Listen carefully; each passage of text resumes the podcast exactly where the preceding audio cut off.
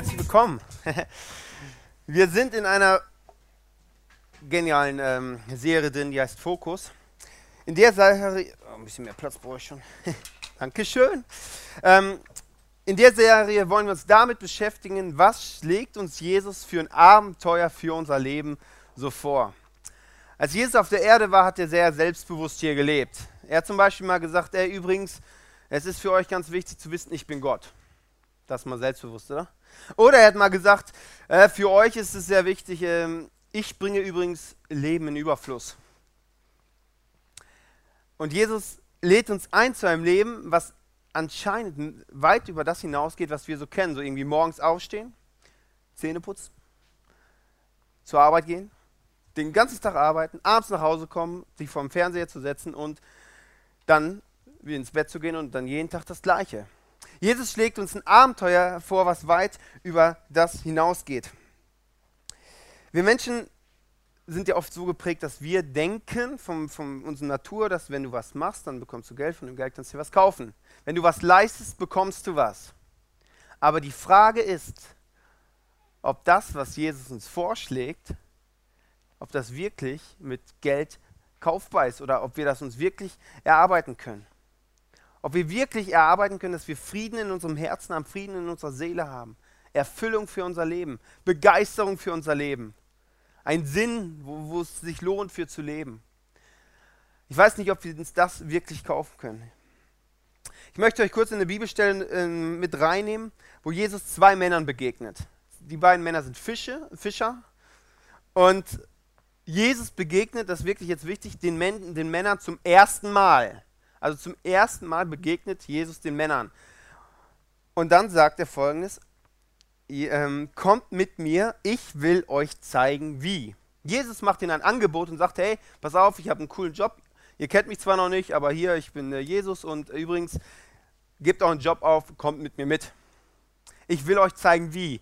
Und jetzt kann man überlegen, okay, was will er denen denn zeigen? So, äh, wie man als Christ moralisch lebt oder ähm, wie man gut, möglichst gut Leute verurteilt, die nicht an Gott glauben, oder ähm, wie man Kirchengebäude baut, oder wie man Gottesdienste halten soll. Was will er ihnen zeigen? Oder vielleicht, wie man möglichst heilig lebt und ein super reines, perfektes Leben hat? Was will er ihnen zeigen? Er sagt, ich will euch zeigen, wie man Menschen für Gott gewinnen können, kann. Und jetzt passiert was echt krass ist. Die, Leute, die beiden Männer begegnen Jesus zum ersten Mal. Darauf haben die Männer alles stehen und liegen gelassen, haben ihren Job gekündigt und sind mit ihm mitgegangen. Und das finde ich krass, oder? Es ist, glaube ich, nicht normal, dass, dass du sagst, okay, ähm, Jesus kommt in meinem Leben rein und dann sofort, ja, äh, ich muss das sofort der ganzen Welt erzählen. Im Normalfall denkt man ja, okay, ja, Jesus ist jetzt was für mein Leben, Glaube und Kirche ist was für mich. Wir Menschen sind so tolerant. Kennst du das so tolerant? So, und die Definition von tolerant ist, jeder kann machen, was er will, das ist mir eigentlich egal. Das ist tolerant. Und so, da denken wir auch immer so ein bisschen so, ja, so sind wir doch oft als Christen. Und in dieser Welt muss man doch tolerant sein. Freier Wille, finde ich, ist sehr entscheidend, aber Toleranz hat irgendwo sein, seine Grenzen.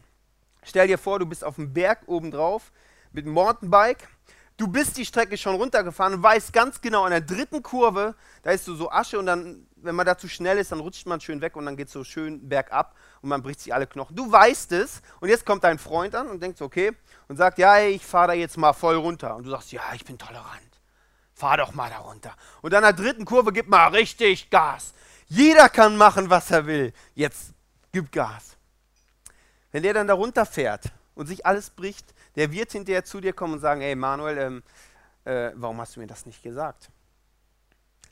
Irgendwo hört Toleranz auf. Freier Wille ist wirklich wichtig, aber Toleranz hat seine Grenzen. Und wenn es jetzt um Jesus geht, nicht um irgendeine Religion, sondern um eine lebendige Beziehung zu, zu, den, zu einem Gott, und wir unseren Mund nicht aufmachen, vielleicht kommen unsere Freunde dann auch mal an, hey, wieso hast du mir nichts gesagt von diesem Geheimtipp? Wir haben die beste Botschaft. Aber die Frage ist, okay, was wollte denn Jesus genau machen, wenn er jetzt nicht eine Religion gründen wollte? Was heißt das, Menschen für Gott zu gewinnen? Ich will es kurz erklären. auf der einen Seite sind wir, so mit unserem Herzen. Ne? Es gibt auch Frauen, ja. Ich kann auch Frauen mal.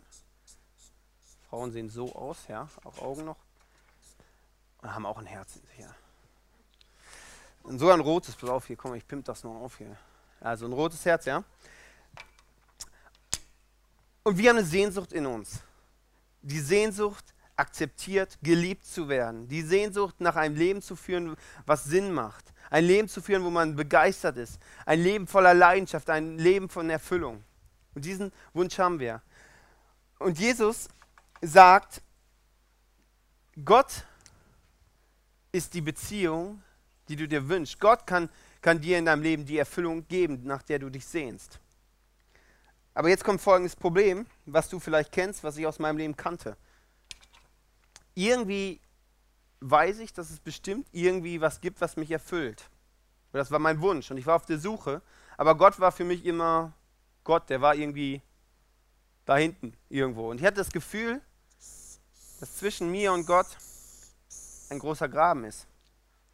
So als ich gebetet habe, habe ich gedacht, ja, da hätte ich auch mit diesem Ständer beten können oder mit diesem Flipchart. So, mein Gebet kommt raus, so knallt hier gegen so und ja, ist völlig egal, interessiert doch eh nicht. Und vielleicht kennst du genau dieses Loch auch. Und dann versuchen, versuchen wir das zu füllen mit irgendwas, wo wir denken, okay, irgendwas muss uns doch erfüllen. Und dann suchen wir an verschiedenen Stellen. Vielleicht versuchen wir auch perfekt zu leben. Oder irgendwie die zehn Gebote zu halten. Oh, ich spende mal was. oder du suchst an ganz anderen Stellen hier den Buddha mal fragen oder was auch immer. Du versuchst es irgendwie, dieses Loch zu füllen. Und jetzt kommt Jesus ins Spiel.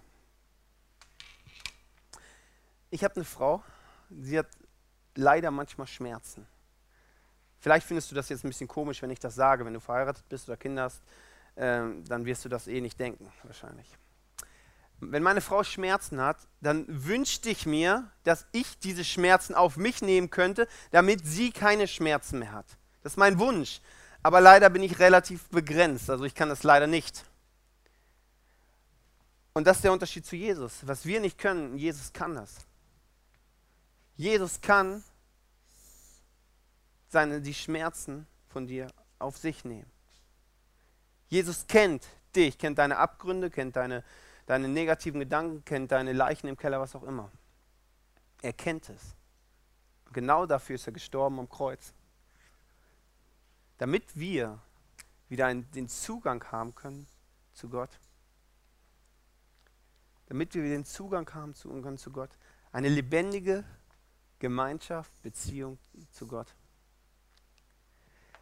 Und Jesus sagt, genau das ist, wonach sich unser Herz sehnt. Genau dafür bin ich gekommen. Nicht mehr und nicht weniger. Ich bin nicht dafür gekommen, dass wir tolle Kirchengebäude haben oder eine tolle Religion aufbauen. Ich bin davon gekommen, dafür gekommen, dass wir wieder eine Beziehung zu Gott haben können, nachdem sich unser Herz sehnt. Und Paulus hat, hat mal gesagt, diese Botschaft, entweder ist es das bescheuertste, was, was es auf der ganzen Welt gibt, so das mit Kreuz und Sterben, Sünden auf sich nehmen, völlig schräg. Oder es ist die beste Message, die die Welt je gehört hat. Entweder oder. Aber oft fühlen wir uns irgendwie dazwischen. Und Paulus sagt, es gibt kein Dazwischen. Aber du fühlst dich vielleicht dazwischen und sagst, okay, das eine habe ich noch nicht erlebt. Und das andere traue ich mich nicht zu sagen dann wünsche ich dir, dass du das erlebst. Dann wünsche ich dir deinen ganz persönlichen Gottesbeweis in deinem Leben, dass du wieder die Beziehung haben kannst, wonach dich dein Herz sehnt. In der Bibel wird Gott oft als Vater beschrieben. Und ich habe leider noch keine Kinder, aber ich glaube, dass ein Vater sehr gerne Gemeinschaft hat mit seinen Kindern. Sehr gerne. Und wenn ein Kind nicht mehr die Gemeinschaft haben möchte mit diesem Vater, dann schmerzt es ihn. Und von Gott ist es der Wunsch, dass alle Kinder auf diesem Planeten ihn als Vater akzeptieren und lieben.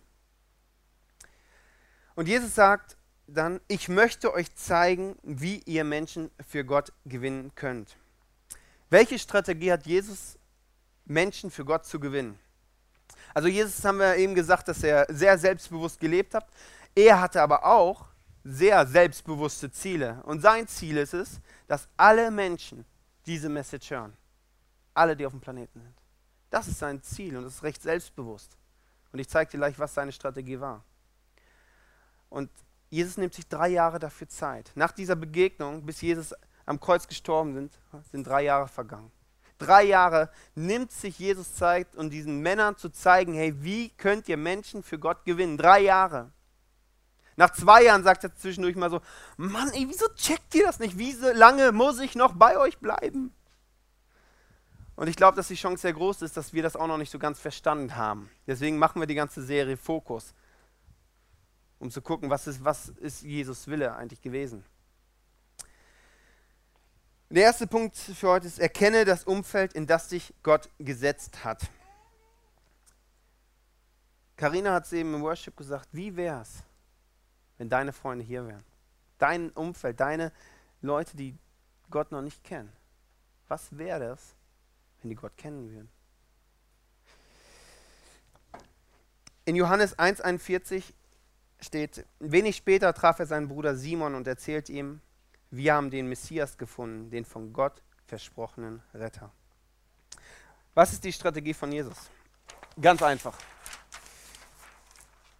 Jesus war da. Und dann gab es einen Mann, der heißt Andreas. Andreas. Andreas hat Jesus erlebt. Hat erlebt, dass er wirklich der Zugang ist zu der Beziehung, nachdem sich sein Herz gesehnt hat. Und Andreas hat einen Bruder, Simon, und der rennt zu seinem Bruder hin und sagt, hey Simon, das musst du erleben. Da gibt es einen, der ist so genial, den musst du kennenlernen. Und Andreas schleppt Simon zu Jesus. Andreas lernt Simon, äh, Simon lernt Jesus kennen. Und die beiden haben eine Mama. Mama. Mama ist schwer krank im Bett. Die beiden Brüder kommen dahin und sagen, ah, wir kennen da jemand, der kann dich heilen. Sie rennen zu Jesus, nehmen Jesus mit und Jesus macht für Mama ihren persönlichen Gottesbeweis, indem er äh, sie heilt. Die anderen beiden haben einen anderen persönlichen Gottesbeweis, eine andere Begegnung in ihrem Leben erlebt. Bei Mama war es, dass sie von irgendeiner Krankheit geheilt worden ist. Und Mama denkt, oh, jetzt bin ich gesund, das ist doch toll, ich schmeiß eine Party. Mama schmeißt eine Party. Und jetzt die Frage, wo kommen die Leute her? Es gab kein Facebook, es gab kein Internet, es gab auch noch kein Telefon. Wo kamen die Leute zu der Party hin? Mama kannte ihr Umfeld. Mama kannte ihren Umfeld. Wie entsteht Wachstum in einer Gemeinde? So manchmal haben wir, wir Christen, also ich bin ja selber Christ, deswegen ist, darf ich das sagen, so, so, schräge, so schräge Gedanken. So. Wir denken so, wir sitzen hier, beten alle, plötzlich geht das Dach auf und wumm, einer sitzt da und ist, ja, einer mehr. Oder so, dass sich Leute einfach hierhin verirren, so. Ach so, ja, hobbylos, ja, cool. Ja, so Bilder haben wir. So passiert das nicht. so ist es nicht. Aber so, so haben wir das und, und Gott, Jesus ähm, bezeichnet das ja oft als Menschenfischen. Und ich habe das Gefühl, wir stehen in dem Boot drin und denken, ja Fische, kommt mal alle ins Boot. Hopp, hopp, rein hier. Und wundern uns dann, dass keiner reinspringt. Drei Jahre war Jesus auf der Erde. Nach zwei Jahren hat, hat er gesagt, ey, ihr checkt es nicht. Ich muss doch länger bleiben. Ich weiß nicht, wo du aktuell stehst, aber ich merke oft, dass ich es, glaube ich, auch noch nicht so ganz verstanden habe. Eine andere Situation, Jesus begegnet einer Frau am Brunnen, sie erlebt ihn, ihren persönlichen Gottesbeweis. Und dann passiert Folgendes. Da ließ die Frau ihren Wasserkrug stehen, lief in die Stadt und rief allen Leuten zu, kommt mit, ich habe einen Mann getroffen, der alles von mir weiß. Vielleicht ist er der Messias. Neugierig liefen die Leute aus der Stadt zu Jesus. Da haben wir eine Frau, sie erlebt Jesus und sagt, rennt in die Stadt und erzählt da irgendwas. Ja, da ist irgendein Mann, der weiß alles von mir. Äh, vielleicht ist der Messias, ich habe keine Ahnung, aber der, wow, den müsst ihr wirklich kennenlernen. Und die ganze Stadt kommt, um diesen Jesus kennenzulernen. Wenn von in deinem Freundeskreis Leute verliebt sind, das merkt man sofort, oder? Also ich merke das sofort, wenn Leute bei mir verliebt sind. So, ja? Die sind so, ja, manche sagen glücklich, ich finde das dann eigentlich ein bisschen schräg, weil die strahlen den ganzen Tag alles so positiv, alles super und alles so begeisternd. Und man merkt das. Aber du merkst es nur, wenn du auch mit dieser Person äh, öfter zusammen bist und eine Beziehung zu der Person hast. Und deswegen sagt Jesus, geht in dein Umfeld. Geh in dein Umfeld. Weil die Leute, die kennen dich und die merken, wenn eine Veränderung in dir stattfindet. Die merken das. Die merken das und werden dich dann fragen, hey, was hast du denn da?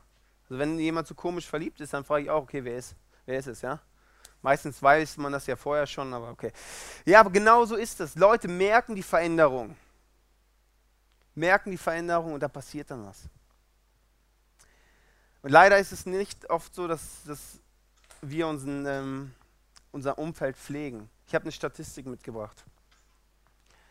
Wenn jemand das erlebt, dass Jesus der Zugang ist zu der Beziehung, nach der man sich sehnt und eine Beziehung zu, zu Jesus Christus, zu Gott aufbaut, hat er im ersten Jahr 15 Kontakte außerhalb der Kirche.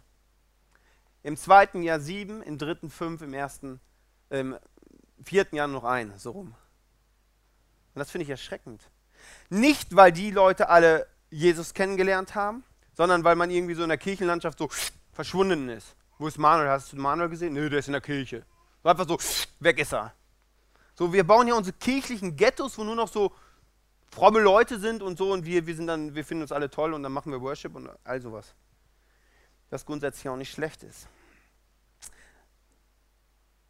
Aber Jesus sagt zu seinen Jüngern, geht raus, geht raus, erzählt es weiter. Das ist gut, Gemeinschaft zu haben. Aber geht dann wieder raus. In der Offenbarung 3, Vers 20 steht ein Bibelvers, den finde ich sehr schockierend. Da sagt Jesus zu einer Gemeinde, vielleicht eine Gemeinde, wie wir es sind, die gerade noch geworshipped haben, die vielleicht gerade eine Predigt hören, wie wir es tun, ähm, sagt er, ich stehe draußen und klopfe an. Das finde ich sehr schockierend. Ich stehe draußen und klopfe an. Drin feiern sie mit Jesus, hören eine Predigt, sind sich so sicher, dass Jesus mittendrin ist. Und Jesus sagt, ich bin draußen und klopfe an. Wir als Kirche können Christsein spielen. Und Jesus ist draußen. Wir können in unserem Leben Christsein spielen. Und Jesus sagt, ich bin draußen. Und Jesus sagt, wenn ihr christliche Ghettos aufbaut, dann bin ich draußen. Dann bin ich draußen. Das ist das Natürlichste, in seinem Umfeld das weiterzuerzählen. Das sind Leute, die, die kennen dich, die merken eine Veränderung. Und da einfach zu erklären. Man muss es nicht hundertprozentig erklären können, man muss auch nicht auf alle Fragen eine Antwort haben. Wir Christen tun ja immer so, als ob wir auf alle Fragen eine Antwort haben. Aber die Antworten sind meistens recht schlecht. Aber wir tun so und wir müssen ja alles wissen. Die Frau am Brunnen, die sagt nur, ja, keine Ahnung, da ist ein Mann der weiß alles von mir, obwohl ich ihm das nie erzählt habe. Der ist irgendwie, irgendwie hat der was, musst du kennenlernen. Mehr sagt sie nicht. Ganz einfach. Wie, äh, wie ernst nimmst du dein Umfeld? Ich glaube, es ist nicht egal, wo du bist, sondern ich glaube, dass Gott dich dorthin gesetzt hast, hat. In der Schule, für Arbeit, Uni, wo auch immer. Deine Familie, dass Gott dich da reingesetzt hat. Ist kein Zufall. Ich glaube, die Frage ist, wie ernst nimmst du dein Umfeld, die Leute um dich herum? Wie ernst nimmst du die Botschaft, die ich dir eben erklärt habe? Wie ernst nimmst du das? Wie wichtig ist dir das? Auch die Frage, wer ist in deinem Umfeld, das kann man sich auch zwischendurch mal sehr bewusst machen.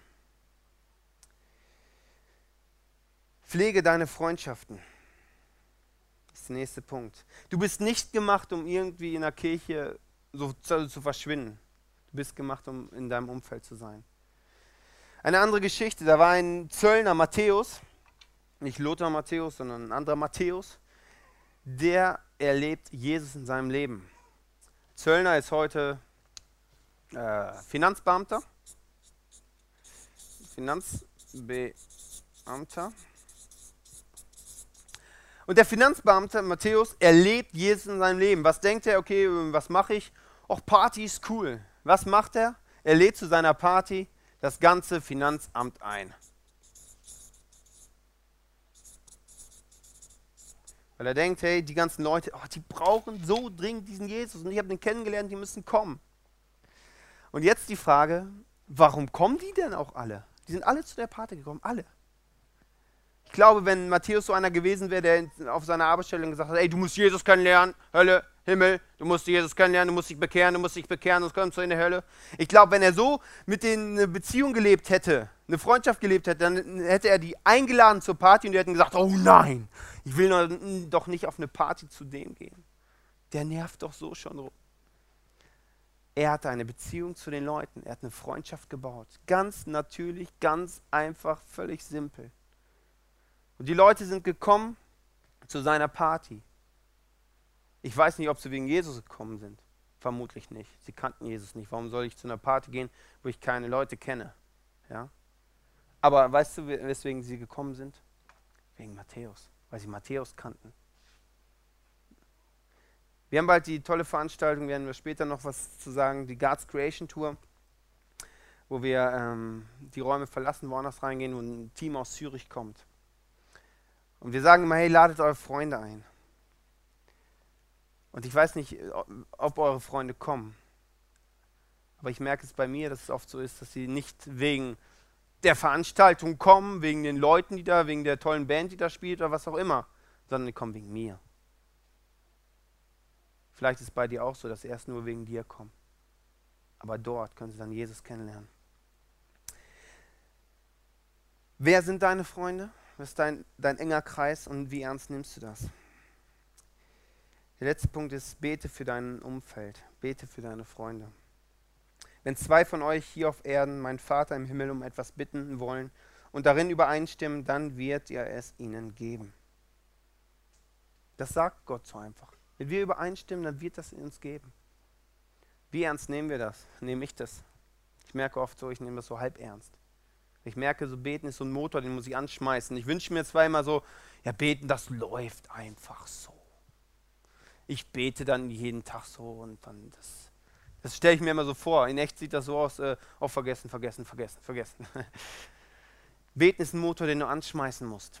Du sagen musst, okay, wann sind die Zeitpunkte, wo ich bete, wo ich, wo ich für die Freunde bete, die ich habe.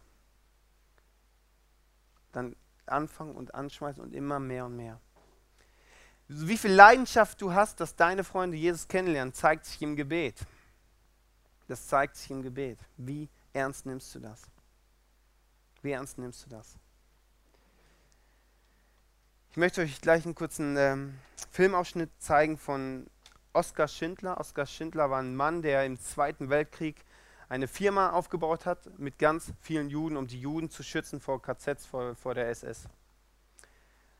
Und er hat in seiner Firma ganz viele Juden eingestellt und irgendwann merkte er, die Firma ist voll und ähm, was kann ich machen? Und dann hat er sein ganzes Geld, was er hatte, genutzt, um die Juden freizukaufen.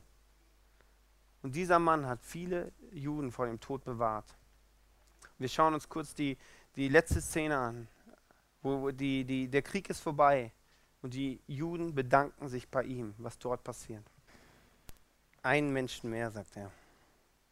Wenn ich zurückschaue in, meinem, in meine Vergangenheit, so dann denke ich, ja, meine Ausbildung ist hinter mir, meine erste äh, Arbeitsstelle ist hinter mir und ich habe keinem erzählt, dass da ein, ein Zugang ist zu Gott. Ich habe zu keinem wirklich Freundschaft gepflegt, obwohl es eigentlich so einfach gewesen wäre. Ich weiß nicht, was es ist, wenn du in dein Leben schaust. Aber es, es darf uns nicht deprimieren, es muss uns nicht deprimieren, sondern die Frage ist, was ist Zukunft? Ich glaube, dass du eine Entscheidung treffen darfst heute, wenn du keine triffst, ist auch eine Entscheidung. Was möchtest du mit deinem Leben? Was ist dir wichtig? Wie ernst nimmst du dein Umfeld? Wie ernst nimmst du deine Freunde? Es geht nicht darum, die zu missionieren, zu sagen, du musst, sondern einfach zu leben, zu sagen, hey, so ist es in meinem Leben. Aber du musst es kennenlernen. Vielleicht sitzt du hier und denkst, ja, alles irgendwie so weit weg. Ich, ich habe noch, noch nicht die Beziehung zu Gott. Ich habe dieses hier noch, eigentlich noch gar nicht erlebt. Dann wünsche ich dir, dass du das erlebst. Wenn ich gleich bete, dann kannst du einfach Gott ganz genau sagen, was, ist, was für ein Beweis möchtest du in deinem Leben haben? Wo möchtest du, dass er eingreift in deinem Leben? Vielleicht ein Wunder tut, ich weiß nicht, was dran ist. Dann kannst du ihm das einfach so sagen. Dann Gott, wenn es dich gibt, dann das und das. Völlig einfaches Gebet.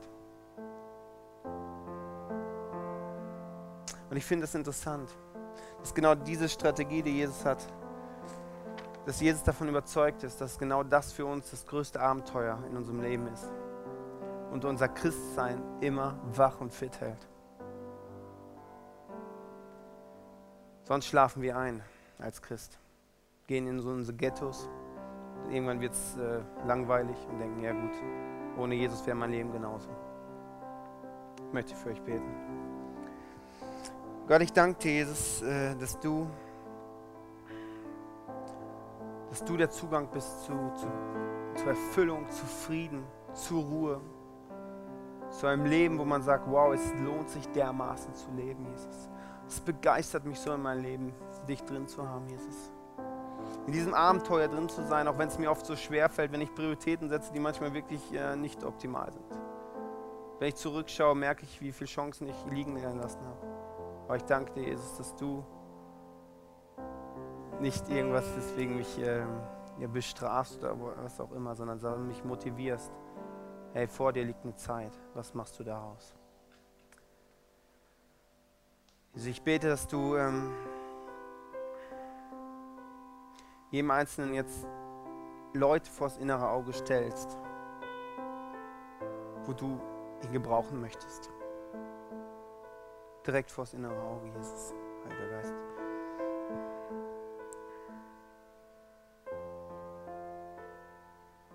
Danke, dass du uns gebrauchen willst für dein Abenteuer. Ich bin überzeugt, du könntest es auch ohne uns, aber du willst uns gebrauchen.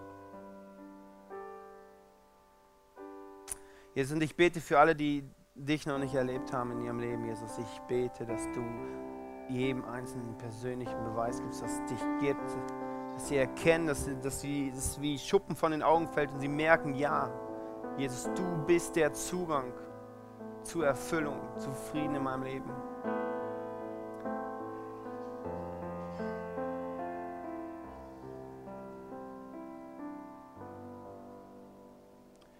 Geist, ich bete, dass du durch die Reihen einfach gehst und jedem Einzelnen dort, wo er gerade steht, einfach berührst und einfach einen Schritt weiterbringst, motivierst.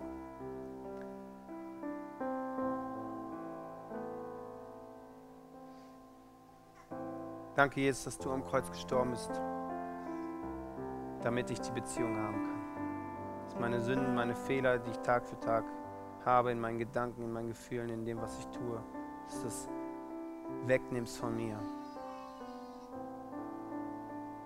Dass ich Gemeinschaft haben kann mit dem Vater. Danke, Jesus.